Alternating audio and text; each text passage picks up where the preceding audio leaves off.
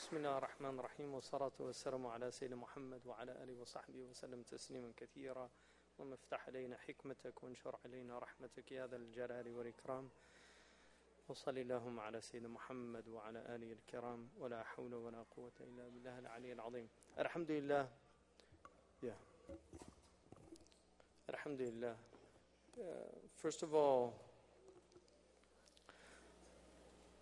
it's it's a very bizarre experience that I think a lot of us are having here in the United States of late. Uh, I think the uh, social disintegration that's happening so rapidly, and as things begin to unravel, and even a lot of people that I know, immigrants, are talking about maybe going back uh, to places they came from, which don't look that appetizing either now in a lot of areas. But one of the things about Muslim countries, even when things break down, people really do recognize the word brother and sister. Like that word actually means something uh, in many, many places around the world. And I've experienced the beauty of that word, not so much as it's articulated, ya but the real lived experience of somebody treating you like a brother or like a sister. I, you know, I was thinking a lot about united against poverty. I actually think it'd be better if we were united against wealth. Because I've actually lived in the poorest countries in the world. I mean, literally the poorest. Like, I, I, I, was in Niger, I was in Mali, I was in Mauritania.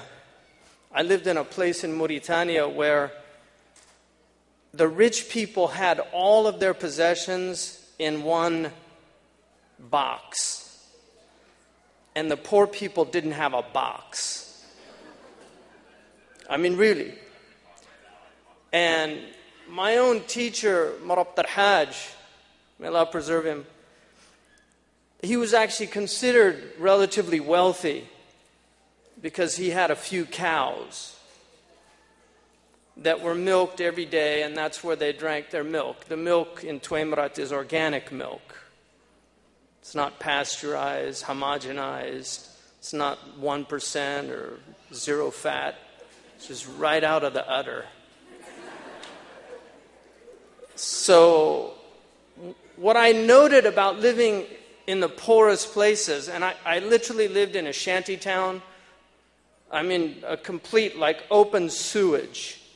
The houses were made out of Chinese tea boxes, literally, that were dissembled from tea boxes, and that's how they made their houses.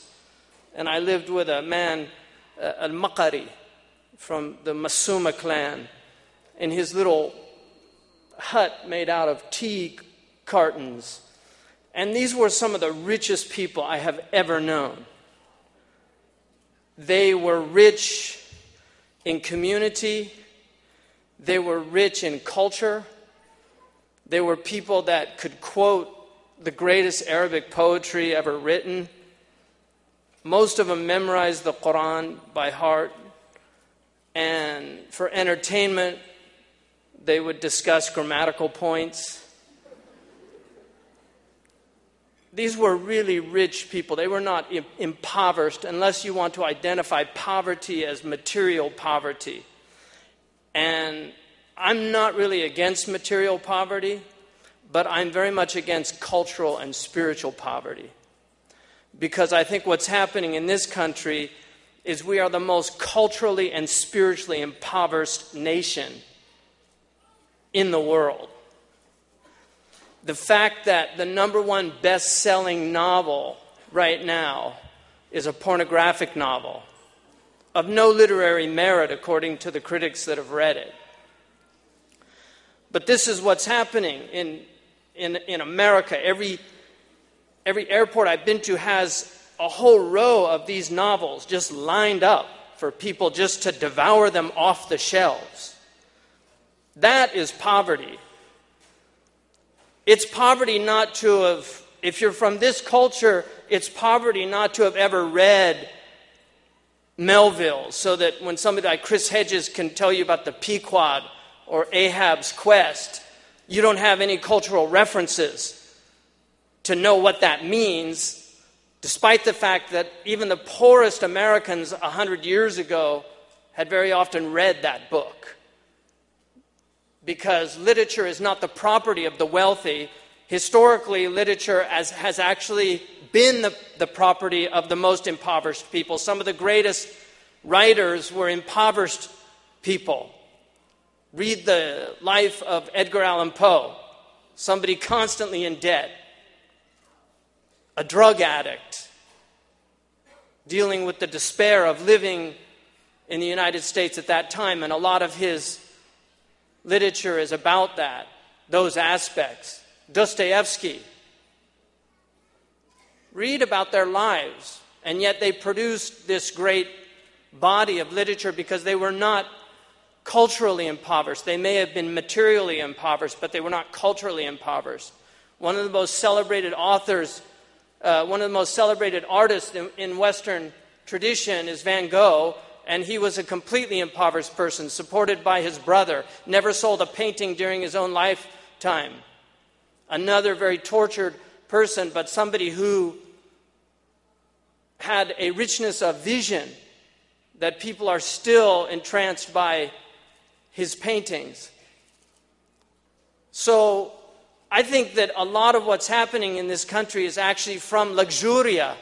It's actually from luxuria used to be one of the seven deadly sins. That's the Latin term for, for lust, luxuria, you know, gluttony and lust. That we're a surfeited culture. We're, we're, we're too full. There's too much. When people talk about the 99 and the 1%, we're 5% of the world's population and we're devouring most of the world's natural resources. The average American is in the 5%. The other part of the world is the other 95%. So when we're talking about the 1% and the 99%, some of the people in that 1% are drug dealers in inner cities. really? So the whole dichotomization, this, this desire to kind of split the world into good people and evil people, to me is a false dialectic that I think as Muslims we should reject. We should reject it. There are wretched, demonic people amongst the poor, and there are decent, angelic people amongst the wealthy. And the Prophet ﷺ had poor people with him and he had wealthy people. And without the wealthy people, he could not have done what he did for the poor people. But he transformed the motives of the wealthy. He transformed their motives. He didn't create a class warfare. He didn't make the poor people hate the wealthy people or the wealthy people feel contempt for the poor people. No. He gave us a different criterion to judge people. We were talking earlier today about intellectual arrogance because you see so many people in academia that are filled with intellectual arrogance, a sense of their inherent superiority. Because if you learn even a little bit, you quickly see how far ahead you are from a lot of people out there. And that can lead to a type of contempt because you have some kind of intellectual training that other people do, because you can work things out quicker than other people can work out, because you know these references and other people don't know these references. But the reality of it is, is that Islam put a different criterion for excellence than intellectual excellence. It's spiritual excellence. It's being a human being. And that is open to the poorest of the poor and the richest of the rich. And that's what separates people. So that street sweeper that janitor might have more humanity, ounce per ounce, than that PhD professor at Yale University. He might have better character, more moral integrity. He might be a better father, a better civic member of society. Because the real judge of people in Islam is the judge of character. It's not anything else. The Prophet standard was a standard of character. And he said, in fact, the standard of that standard was how you treat your women. Because he said that a man is judged by how he treats his women. خيركم خيركم لأهله وأنا خيركم لأهلي. The best of you are the best to their women folk or their families, and I'm the best of you to my women folk. So he was letting us know right there what the standard of judgment, how you judge a person. Because you've got all these people out there giving all of their declarations and proclamations and telling you what's right and what's wrong, and they go home and they treat their wife like dirt. They treat their children as if they're subjects of Pharaoh. So, the whole stratification, if you're talking about good and evil, give me a break. Because it's all the way down. This whole crisis, this, glo- this global crisis that started here in this country, was about greed. It was greed on Main Street and greed on Wall Street. All those people that went in and lied on their applications about how much they were making because they wanted to get that house for, for they didn't even understand what, what type of mortgage they were getting. They didn't know that it was going to balloon in a few years. They didn't care. They just saw an opportunity to get some property and maybe it'll it'll rise in price and in a few years I'll flip it, pay off my debt and make some money. It was greed. Greed on Main Street and greed on Wall Street. And that's why Islam doesn't talk about the wealthy and the poor. It talks about character. It talks about the moral character of people and how you transform people. You know, I was asked to talk just about the Islamic economic system in relation to the Western economic system or this modern system of capitalism. You can't even compare the two. There's no comparison. Our system is based on real wealth, a bimetal economy in which money actually has intrinsic value. People say gold doesn't have intrinsic value, then why do people kill for it? And the only reason they kill for paper dollars that don't have intrinsic value is because they think that it has intrinsic value. But all you have to do is put a fire to it and you'll see how valuable it is. You put fire to gold and you'll see how valuable it is because gold's indestructible. Gold doesn't corrode, silver doesn't corrode, they don't oxidize. The gold coins that were minted by Caesar, you can go down to a store, probably here in Stanford and buy one of them if you have enough money because it's still around. This whole Dajjalic system fooling people into thinking that worthless paper has any intrinsic value. Fractional reserve banking. Abraham Lincoln, when he needed to fund the war, he wanted to borrow money. So he asked the bankers, and they told him, well, it's going to be on this interest rate. So he said, to hell with it. In the Constitution, we can print money. So he printed up greenbacks. That's how he paid for the war. They were non interest greenbacks that were printed by the U.S. government then why today are we borrowing money from a private bank and paying them interest? And the interest now represents 25% of the national debt because the bankers run the situation. They wrote the laws. They wrote the laws.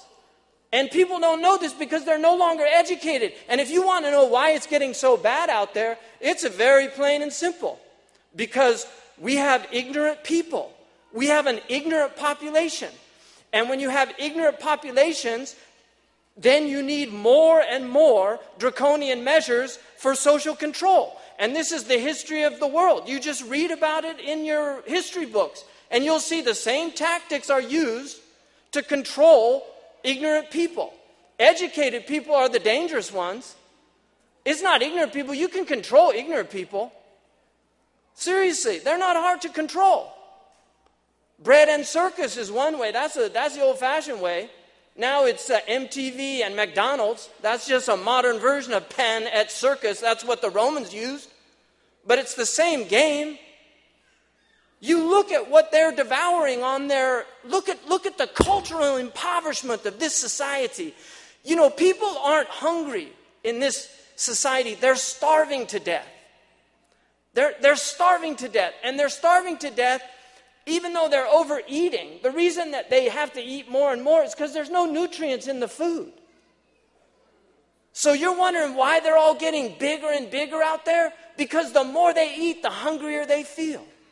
They're not satiated. All you have to do, come to California and, and we'll give them a real meal like brown rice and tofu, and you'll see how quick they're hungry. Uh, they're, really, they, they won't be hungry. If you eat a real meal, you go and eat, the Indians eat dal. You don't see fat Indians down in those villages because they eat dal, they eat real food. They're eating real bread that they cook with their own hands, chapatis. They're eating chapatis and they're eating dal.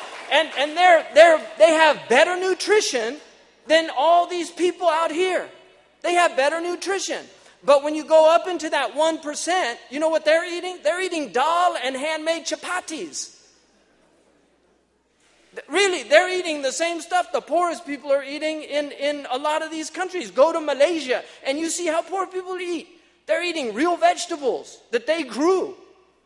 Pakistanis in this country, I know a lot of you know this. Your grandmothers, when they got here, the first thing they did was went in the backyard and started a garden.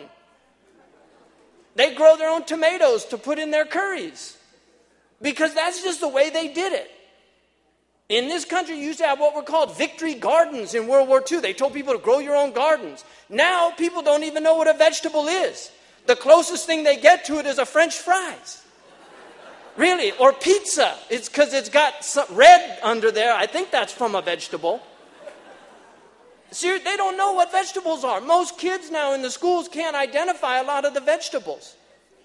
They can't. They've actually done these tests and they don't know what a turnip is or a Brussels sprout, let alone a collard green. See, some people are old enough to know collard greens, right? Because people went out and picked them because they couldn't afford to go down to the store. People were resourceful. This country was a country of resourceful people. There's all these people look, looking for jobs. People used to make jobs, they didn't look for jobs, they made jobs. Now, people have been so dumbed down and so convinced that they can't do anything. That only if they get this job and then they go and it's all humiliation.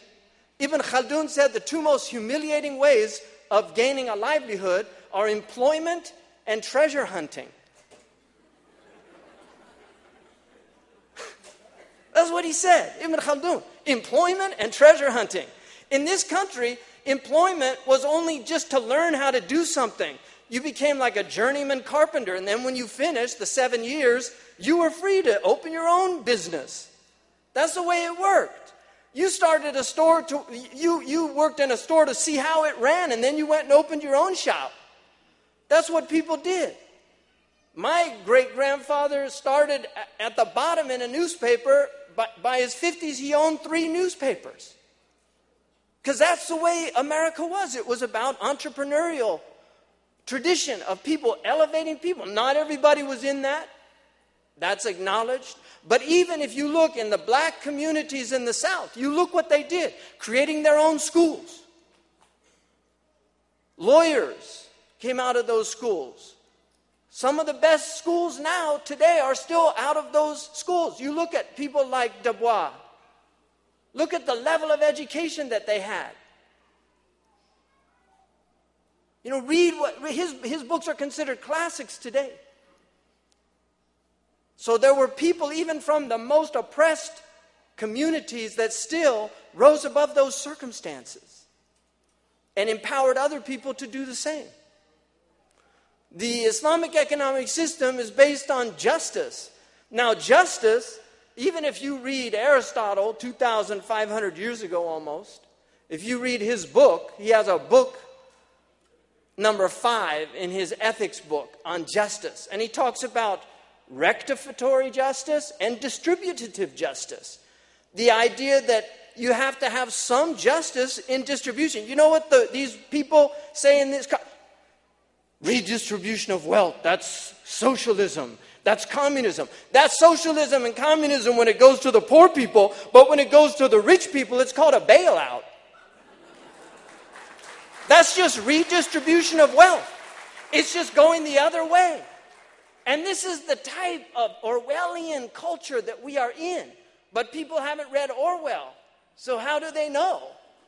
If you, if you don't know Orwell, you're not going to know how to use the adjective Orwellian.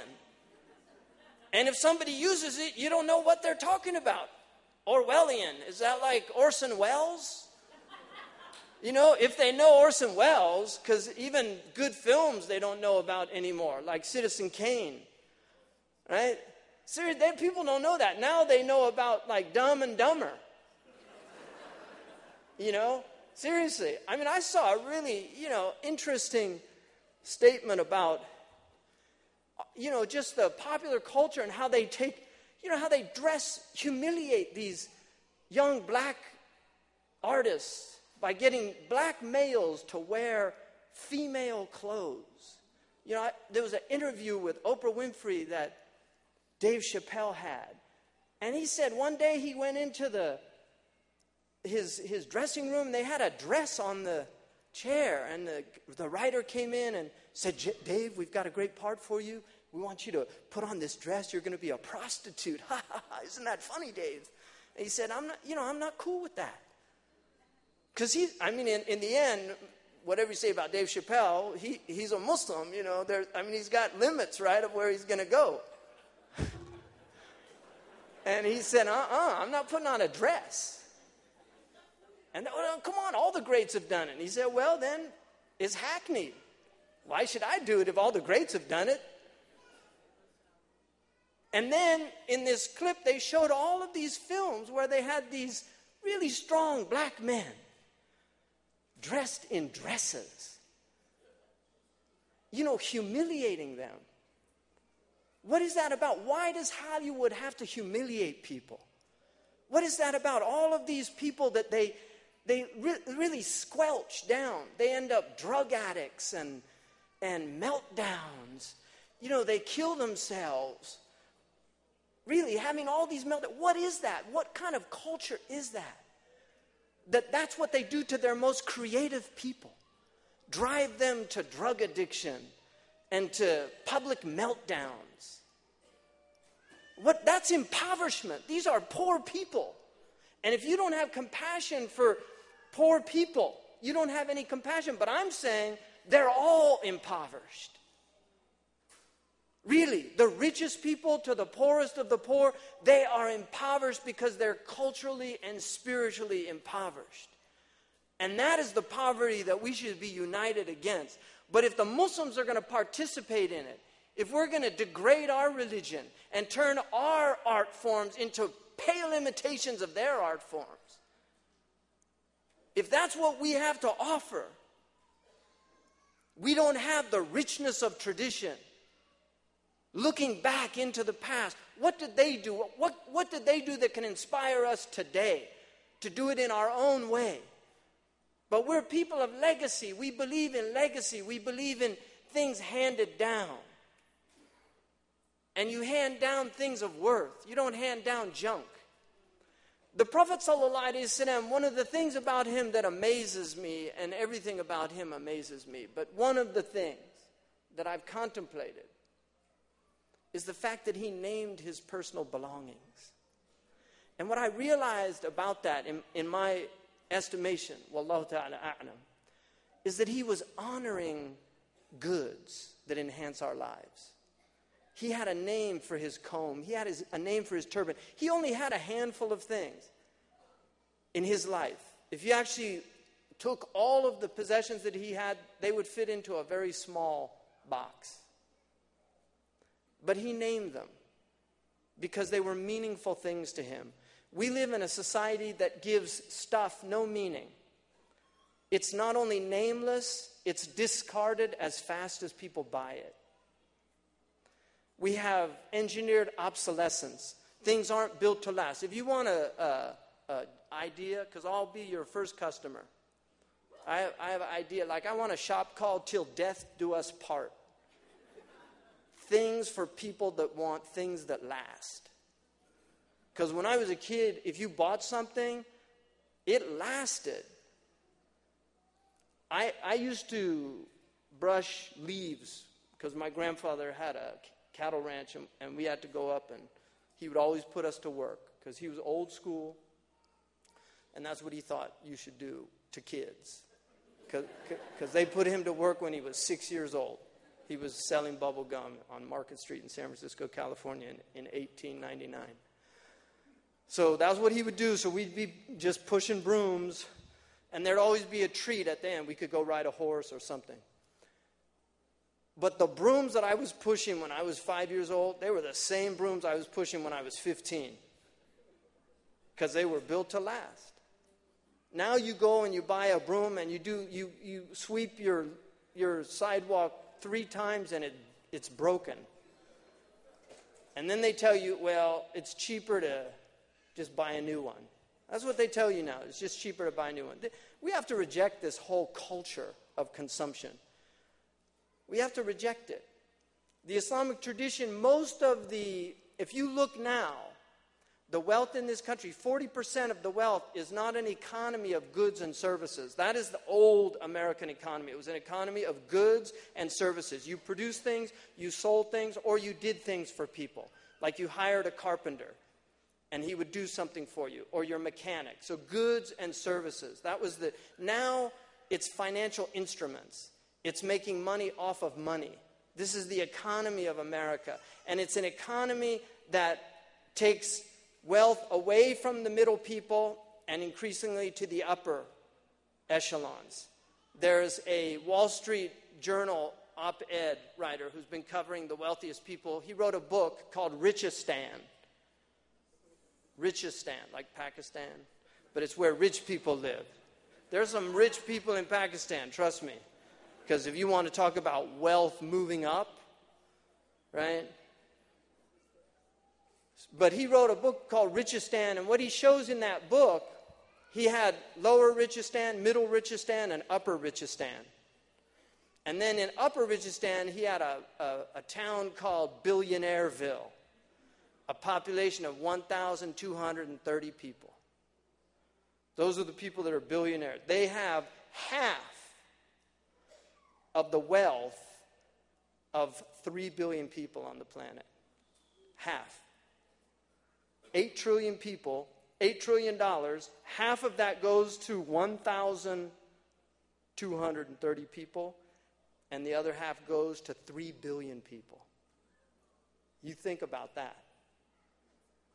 The, the inequity that exists today on this planet, and we're part of it. And I'm going to just tell you a few things, and I'll close out with this. I'll tell you a few things. One, historically, the Muslims had something in that, you know, when, when, a, when a merchant comes into town, you don't have to ask where they got their goods from. This is what the fuqaha taught, you know, that there's bara'a and asli, and if it's, if it's a halal uh, thing to purchase, you don't, Don't ask about things if you find out it's, you know. So you, if somebody comes in, he's a merchant, you don't ask where he got it. You, you can buy it if it's halal. That, that's traditionally how they viewed it in, I think in, in societies where most wealth acquisition was relatively just, that's fine. I personally don't agree with that opinion today for things that we know about and that we're able to do something about. And the single most important thing, I think, to deal with the impoverished conditions that we're living in this country is to begin to empower people to take back their communities. We have to make our own clothes, stop buying clothes that were made in sweatshops. We have to, really, this is what we have to do.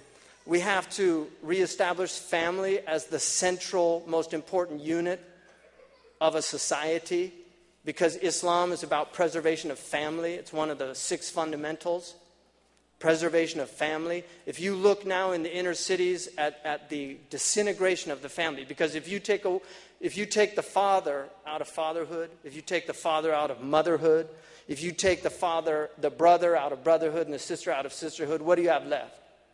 You have that, the hood. That's all you've got left. That's it. And people cannot survive in those conditions. They will die. Camden, New Jersey, Chris Hedges wrote a whole section on his book, The Empire of Illusion, about, about that town. They, they're going to dismantle the police force in Camden. They, it's, they don't have money, so they're just going to regionalize it. Highest crime rate in America. Just leave the poor people there. There's children on the streets. Doesn't matter. Because these are throwaway people. What has to happen, and the Muslims, and I, I'm going to chastise here the immigrant community. I really believe that the immigrant community made an ethical mistake as well as a strategic mistake in not seriously taking the existing indigenous Muslim communities that you find in the inner cities to heart and recognizing that they had a moral obligation to help them build community centers, to help them build their mosques. It is a disgrace when Siraj Wahhaj, Imam Siraj, went all over this country building mosques for the entire Muslim community, mostly immigrant community, and, and, and he couldn't find the money to build a beautiful center in Brooklyn. That's a disgrace to this community. Because, as far as I'm concerned, the single most important community for the Muslims in the United States of America is in the inner cities. It is the single most important. And I'm not saying this gratuitously, I'm saying this from my heart. It's the opinion of Dr. Khalid Blankinship, who I, I consider one of the most brilliant Muslim scholars that we have, not just in the United States, but on the globe. And he has said that to me many times. So we have to be real about helping these communities. We want to get the best and the brightest, give them scholarships so that they can give back. We don't want the migration up. Right? This is what happened with the, the, the black middle class and upper middle class. They just moved up and they didn't pick anybody else up with them. And now they're completely alienated, and you have completely separate African American communities in the United States that can't relate to each other right? And the situation is so bad in places like East Oakland. Really, it's so bad. And it's right next door. It's right next door. We're seeing social disintegration, and we have a moral responsibility as a Muslim community. We have a moral responsibility to serve the under, underserved. The Prophet ﷺ promised us that you are given victory by the, the weakest amongst you. And he meant du'afa, he meant like poor people. That's who he was talking about. And he lived amongst them. And Allah commanded him to, to be patient with the poorest of people who call on their Lord in the morning and in the evening. Be patient with them. Be with them. Don't hang out with the rich people. Hang out with the poor people. That's what he told them.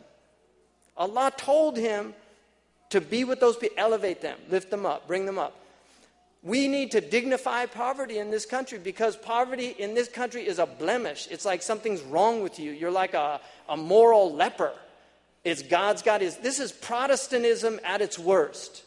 This idea somehow that God's grace is when you get lots of money. Matthew 19 21, quoting Christian scripture here. Matthew 19, 20, 19 21, when the man comes to Jesus and Jesus says, Go and sell your garment and give it to the poor. Right? Go and sell your goods and give it to the poor, and you'll have a treasure in heaven. If you want to be perfect, go and sell your material possessions and then give it to the poor, and then, and then you can get a treasure in heaven and you follow me. The Catholics took that very seriously. And that's why in the Catholic tradition, the highest thing is to renounce wealth. That's what monks do. They have a vow of chastity, poverty, and obedience. Chastity, poverty, and obedience. All those nuns in those Catholic schools, they were all working for free. They were working for free. The Prophet chose poverty over wealth. He was given a choice to be a slave prophet or a king prophet, and he chose to be a slave prophet. He lowered his standard of living so that other standards could be raised up. That's a challenge. That's a moral challenge for people. It's a moral challenge. Wealth is a dangerous thing. Sayyidina Umar, he said, uh, Sayyidina Ali said, halalahu hisab wa haramahu iqab. What's halal from wealth, the permitted, is a, a, a severe reckoning, and what's haram is a chastisement. And that's why the zuhad, they, in all the books they say this the people of zuhud, the people that give up wealth, aqalu they're the most rational, intelligent people. We have to lower our standards of living. Really, because we're living on a planet right now that's in peril because of all this wealth acquisition, all this uh, greed. Because that's the fundamental problem. It's about tama. It's just wanting more. When is enough enough? You know, if you watch any program, you watch any of these animal shows, you know those animal programs? I was once in West Africa with an Egyptian American from New York, and we, we were in a Jeep out in the middle of the Sahara, and he saw this, all of these wild animals. He said, Man, this is just like the Nature Channel. I said, No, no, no. The Nature Channel is like this. Yeah, you got it wrong. Right? But if you watch those programs, when the lion gets the zebra, watch the other zebras. You watch them. Because they're all running, but right when that lion gets the zebra, they all stop and they go back to eating. Because they know, you know, Harvey's gone, the lion got his lunch. You know, it's over. But the lion will not eat the whole flock because the lion has a limit, a natural limit. Aristotle said man is the only one that has no natural limits. Surely man goes to excess when he deems himself wealthy. When he deems himself wealthy. Allah is the wealthy and we are the poor. Assalamu alaikum.